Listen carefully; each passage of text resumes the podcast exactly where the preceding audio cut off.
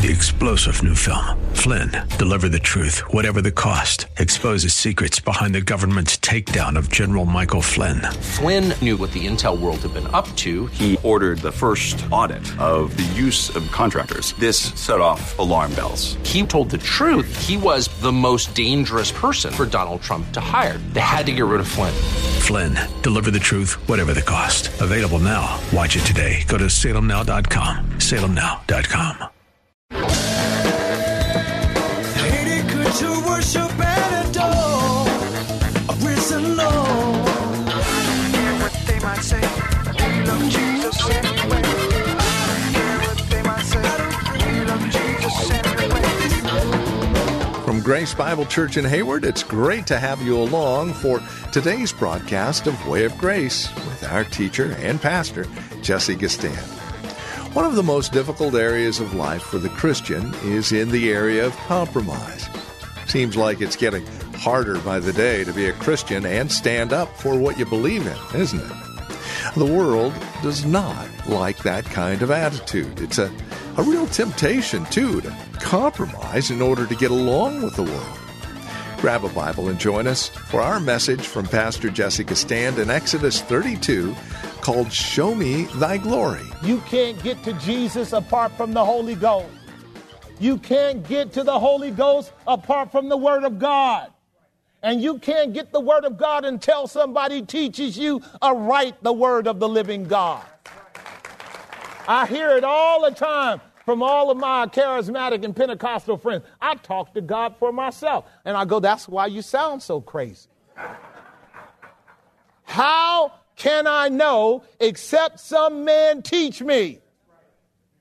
And beginning at the same scripture, Philip expounded to the Ethiopian all things concerning Christ. The Ethiopian is struggling with Isaiah fifty-three. He was led like a lamb to the slaughter, and from and before his shearers he opened not his mouth. And Philip says, do you understand what you're reading? He says, how can I unless someone teach me? That's called humility. All of these ad hoc folk that want to be prophets and prophetesses, please leave them alone. To the law and to the testimony. If they don't speak according to this book, it's because there's no light in them. And the light that's in them is not the light of Christ. I'm just helping you because what's getting ready to happen, I'm going to pick this up next week. I'm, I'm, I, I want to show you two things. But what's getting ready to happen in the world that I live in is things are getting ready to go from bad to worse. And that's because these things have occurred before. All resets, all revolutions have this kind of dissemination, this kind of unraveling, this kind of massive deconstruction and chaos. And when it's that way, all kind of groups of people rise up with charismaniac visions and revelations, okay? We've been through this before. And so you're getting ready to see all kinds of stuff. Only it's going to be exponentially much more complex because they will be utilizing artificial intelligence and technology, which is already capable of deceiving the masses of the people. Are you hearing me? The capacity of A I to mimic human beings is almost undetectable now. And when you are old and senile, and a lot of us are old and senile now, and they don't have the capacity for discerning, they don't know how to tell when they are listening to a bot and a human being, they are being hoodwinked. I'm telling you from personal experience, it's it's a plague happening on our society right now. They're being hoodwinked. They can't tell the difference between the real and the true. And we are in trouble because we have not valued the real. We have not valued relationships. And to the degree that we are living far more comfortably through in the metaverse, we are susceptible to the deception, and it will be at our own volitional choice. Am I making some sense? Right. You and I need grace from God. And as I stated, the world is changing in one way. And like the people of Israel, they're trapped. And here Moses is talking with God. This whole time, only person talking with God is Moses, right? Only person talking with God. Is, seemed like all those people should have just crammed Moses and moved him out the way and went into the tabernacle. They should have been desperate to come to the tabernacle and just surround the tabernacle because the cloud was there. The fire was there. They should have been hungry for God's approval. Now they're waiting on Moses, as they rightly should. They're waiting on Moses. I'm going to come back here next week and show you the glory of Christ. We have to partake of the Lord's table. We have to partake. Look at chapter thirty-four. This is the promise that God made. I, I, I, he told Moses, I'm going to put you in the cleft of the rock. You guys remember that. I'll take away my hand and show you my glory. And notice what it says over in verse four. I'm sorry, verse five. And the Lord descended in the cloud, chapter thirty-four, five. And the Lord descended in the cloud and stood with who there? Moses. And proclaimed the name of the Lord. And the Lord passed by before him and proclaimed, the Lord, the Lord God, merciful, gracious, long-suffering, abundant in goodness and truth, keeping mercy for thousands and forgiving iniquity and transgression. Do we, you know what we call that? The attributes of God's mercy. But they don't stop there. Here's justice. And, uh, and notice what it says, and visiting the iniquity of the fathers upon the children and upon the children's children unto the third and fourth generation, and in the Decalogue of them that hate me. That's called justice, isn't it? These are the two attributes of the true and the living God that we all have to live with. Like God is immutable, unchangeable. Would you agree with that? So he does show mercy, but he shows mercy on the conditions of who we are in Christ. It's never unconditional mercy. He always also executes justice. So here is how it goes, ladies and gentlemen. Mercy is to all who will repent and believe on the Lord Jesus and trust Christ as their mercy seat. All who rebel against God will face God in his justice. He will spy them out and destroy them rightly because they're living in their rebellion. Am I making some sense? Now, Moses saw the coming down of the Lord. You guys saw that? This is for those of you who are new. Who is it that came down? Jesus. He's the one always coming down. He's the visible Yahweh. The Father's always in heaven. The second person, the visible Yahweh, he comes down like he did in the flesh. And notice what the text says. He stood by Moses. That's point number two. He came down and he stood by Moses. Y'all got that? That means he's got Moses' back. Moses, you're my boy. I'm with you. Isn't that what he kept saying to him? I'm with you. And here Jesus is right up against Moses, is he not? Is this not the Mount of Transfiguration when Jesus spake with Moses and Elijah in the mount? So as Jesus, the pre-incarnate Son of God, is with Moses here, Moses in his glory hangs out with Jesus when Jesus takes on a human nature. Y'all get the parallels? It's the law and the prophets and Christ, the chief cornerstone. Now this is important because God comes to us only in the person of Christ. He stands with us only because Christ is our mediator, our substitute, our intercessor. And Christ stands with us to reveal to us the Father. Because notice what Christ is about to do. He's about to proclaim the name of the Lord, is he not? What a great worship service. Just Moses and the preacher, Jesus. And notice what it says. He descended there and proclaimed the name of Yahweh. So he's what? He's preaching. That's our term, to preach. Verse six. Verse six. Notice what it says. And the Lord did what? He it, didn't he just tell Moses he was going to do that? This is Jesus passing by Moses, declaring the Father's glory. And Moses is enjoying an illustration of the revelation of the invisible God in the person of Christ. Please listen carefully to me, ladies and gentlemen. God reveals his glory, but it's a redemptive glory that he reveals to us because we could never handle his absolute glory. That redemptive glory is told to us in John one eighteen. No man has seen God at any time. Only he who dwells in the bosom of the Father, he has revealed him. Is Jesus revealing to Moses the glory of the Father? Yes, he is. And Moses is enjoying this worship service, is he? And see, if you and I are in a proper place right now, God is revealing his glory to you as well.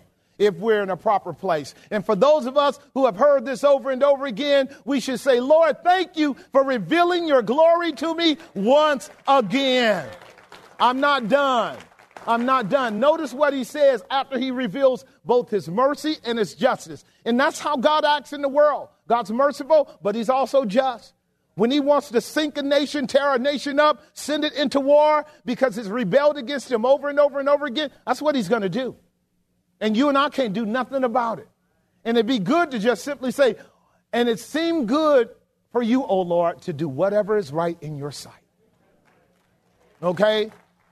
Notice what he says, the Lord God, verse seven, please, verse seven. Notice what it says. I want to get us to uh, actually verse eight, because we've come through that portion. Verse eight, and Moses made haste and bowed his head toward the earth and did what? He got it. Moses got it. Here's what Moses got. And I'm going to show you one more thing, and we're, we're going to take the table and get out of here. God just told Moses, you don't have to worry about me annihilating these people. Some of these people are going to have mercy, and this mercy is going to lead them into the promised land. Some of them are going to see my justice, and that justice is because I'm God. You don't have to ever worry about the fact that I told you when you come out of Egypt, you're going into the promised land. But Moses is going to have to deal with this for thirty-nine years. Because for thirty-nine years, everybody forty and up that thought they knew their own way is going to perish. That's what the Hebrew writer said. So then who was it that God was not well pleased with? Was it not those who did not believe God? So then we see that they could not enter in because of unbelief. The ones that entered in were babies who trusted God, and God brought them in through Joshua. Right now, Joshua is hiding in a cleft of the rock too. Moses is in a cleft. Who is that cleft? Jesus. Joshua is in a cleft because that's what God does with godly leadership. He protects them so they can get a vision of what God is up to in an accurate way to let the people know. Are you keeping up with me? And when all of this is done, which is a magnificent, magnificent conclusio that I want you to see, when all of this is done, something remarkable occurs in chapter thirty-four, verse twenty. Look at what it says over in chapter thirty-four. I'm going to start at verse thirty-four, chapter thirty-four, thirty-four, and then I'm ending with thirty-five. I want to pick this up next week and, and start another message. Are you there? But when Moses went in before the Lord to speak with him, that's the context you're dealing with in chapter thirty-three, okay? To speak with him, he took, ah, I need to go back because he's got a veil on his face. Over at verse twenty-nine, uh, verse thirty. And it came to pass when Moses came down from the mount with the two tables of the testimony in Moses' hand, when he came down from the mount, that Moses did not know that the skin of his face, what? While he talked with God. Do you see that? Now watch this. And when Aaron and all the children of Israel saw Moses, behold, the skin of his face shone. Here we go again. They were afraid to come near to him. How painful is that insight? How painful is that insight? I'm done here. How painful is this? This is the contrast between people who view God as something dangerous. See, Moses is drawing near to God. And when you draw near to God, God's glory is going to impact you. Please understand that. This is not mystical. This is not hard. You spend time with someone, you're going to know them. You spend deep, intimate, what we call interconnected dialogue with somebody, you're going to take on their characteristics. Moses is in the presence of the Shekinah glory, and it shows up in his face. He is so unconscious of it because it's not about Moses, as it should not be about you or about me. But how can a mediating person, a believer who fellowships with God, come down from the mount, fellowship with God, and go hang out with people who are supposed to know God? And when they see the glory of God on you, they run from you like they ran from God. Do you see it? Do you see it? You have to. Because every one of God's people have access to God the same way Moses did through Jesus. Am I making some sense? We should all want to be impacted by that glory. And I'm going to make that plain next week to you, because that glory is ours in Christ.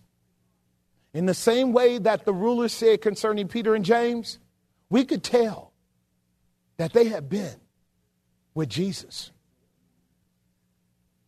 And when people repel from you because you spend time with Christ, and they profess to be believers in Christ, it's because they're not spending time with Christ. This is clear. And this is going to be the enmity and the perpetual struggle that Moses has. So much so, he has to put a veil over his face. This is what Paul said. And to this day, the veil is not removed from the hearts of the Jewish people. Y'all keeping up with me? So they can't see the glory of Christ in Moses. See, God has to remove the veil. And we have to love his glory and be compelled to want to draw near to him. And how can you repel a believer who spends time with God and say that you love the same God that they love? And Moses is going to struggle with this until he dies. He's going to realize that the people of God that he has to lead to glory have divided hearts. This is often the struggle of the people of God among us too. To do this by application, we got all kind of loved ones that we would want to love God even more than we love God. We would want them to enter into the joy of his glory. I'm going to unpack this next week. You'll see what I'm saying. This is non-negotiable. Everyone should have the anointing. Would you agree? Because without it, you can't do a thing. And we can't enjoy deep fellowship where there is not that anointing. What we're about to do now argues for my point, doesn't it? We're about to have the Lord's table, aren't we? This here's the price for the anointing, isn't it? Is this the price? Jesus laid down his life. And the Holy Ghost was poured out, wasn't he? I'm going to unpack it next week. See, I know, we, we think we know these things. We don't know them, do we? Not as we ought to know. So it breaks my heart that, that Moses is doing everything he can to understand God. And he has to come back to a people that don't want to understand God. And that's the generation you and I live in. First Corinthians chapter eleven. We'll have the offering after this. We'll have the offering. I think I want to start here this time. Can I do that? I love God because you know what? He's merciful. And we saw that in the text, that he's merciful first and then he's just. Now, he's giving us something that constitutes our unity, doesn't it? Isn't it? Our unity is grounded in, not in us, but in Jesus. Would you agree? And a small little feeble emblem like bread in the cup means that the infinite, invaluable sacrifice of Christ is accessible to the poorest of people. Isn't that right? All around the world, the saints are doing this. Now, you can hear stupid Christians around the world arguing what should be in the elements. And they do, because this is the party spirit that loves to argue every little pet doctrine. But our unity is in the person of Jesus. Would you agree? And we barely know him, but he knows us perfectly. And our salvation is secure not because we know him, but because he knows us. And a un- unity in Christ is taken out of our hands so that we don't turn this into a litmus test as to whether or not you and I agree. I'm not your master.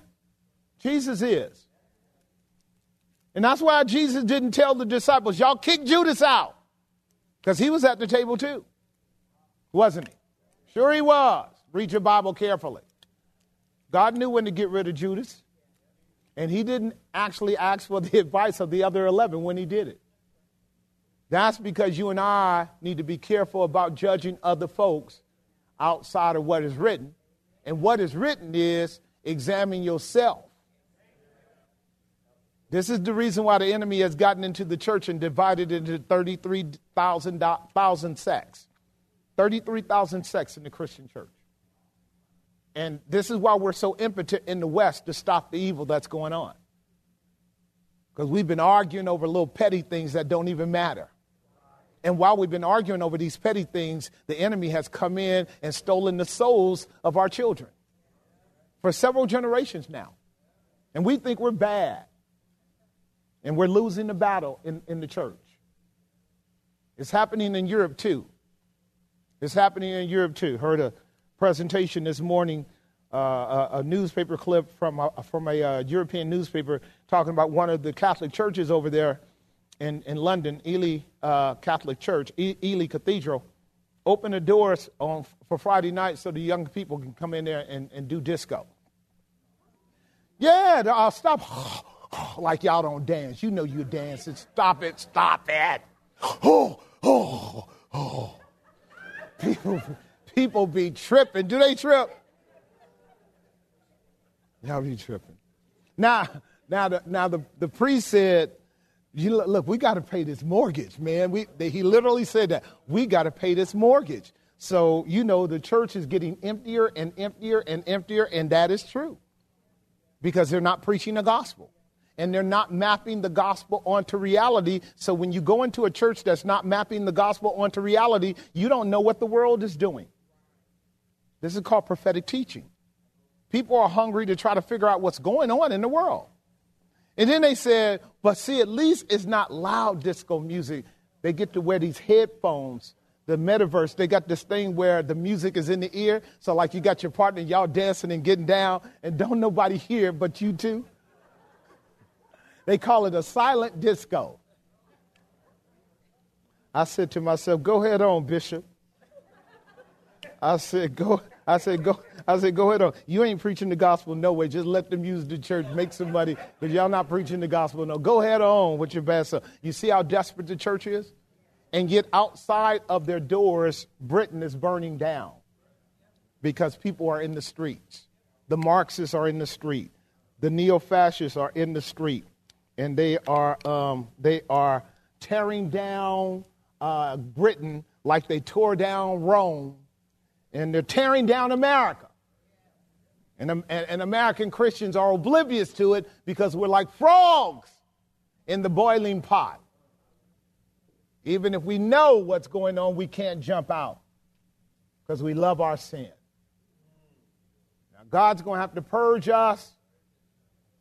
And then some of us will realize we need to spend more time with God than we do at the honky-tonk joint, in the disco joint, even if it's metaverse disco. Because what you consume yourself with, you become. It's very simple.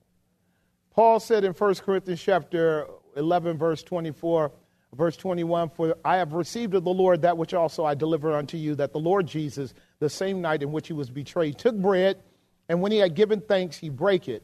He, he said, 'Take, eat, this is my body, which is broken for you. This do in remembrance of me.'" It's the symbol of our unity. Take the bread and eat. At least I can. We'll have the offering. I'll send you home. I love this opportunity every time because apart from the proposition of the gospel that Christ died for our sins, he was buried and rose again the third day, this is as unified as we get. Because after this, we open our mouths and we lose our unity. Does that make some sense? See how smart God is? How smart he is? Well, you have been listening to Way of Grace with Pastor Jesse Gistan from Grace Bible Church here in Hayward. If you have questions or comments about the program, maybe you would like to learn more about us here at Grace Bible Church in Hayward.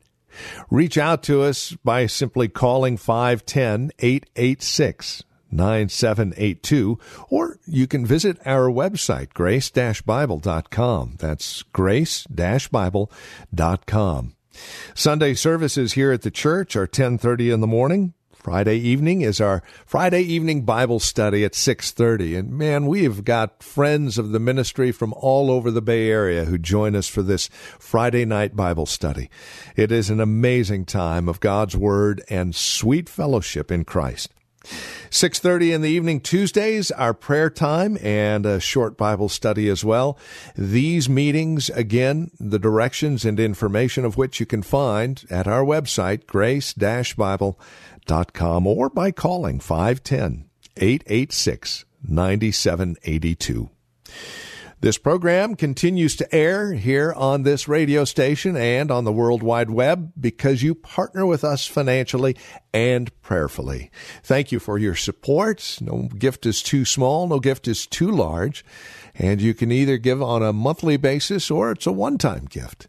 It is all tax deductible, and again, the biggest part of your partnership with us is that we get to continue ministering the gospel of grace here in the Bay Area and all over the world. Consider that as you contact us, and join us again next time for another broadcast of Way of Grace with Pastor Jesse Gistan. I don't care what they might say, we love Jesus anyway. I don't care what they might say, we love Jesus anyway. Three-star General Michael J. Flynn, head of the Pentagon Intelligence Agency, knew all the government's dirty secrets. He was one of the most respected generals in the military. Flynn knew what the intel world had been up to. He understood its funding. He ordered the first audit of the use of contractors. This set off alarm bells. The explosive new documentary, Flynn, Deliver the Truth, Whatever the Cost, and covers the facts behind this scandal. Flynn told the truth. He was the most dangerous person for Donald Trump to hire. I find out the worst enemy that I'm going to face in my life is right here in America. They took my assessment and they wanted me to change it. And I was like, I'm not changing it. They had to get rid of Flynn. With in-depth interviews, archival footage, and never-before-seen personal records of the man behind the headlines. I just felt like I was drowning. Flynn, Deliver the Truth, Whatever the Cost. Available now. Watch it today. Go to salem now dot com. salem now dot com.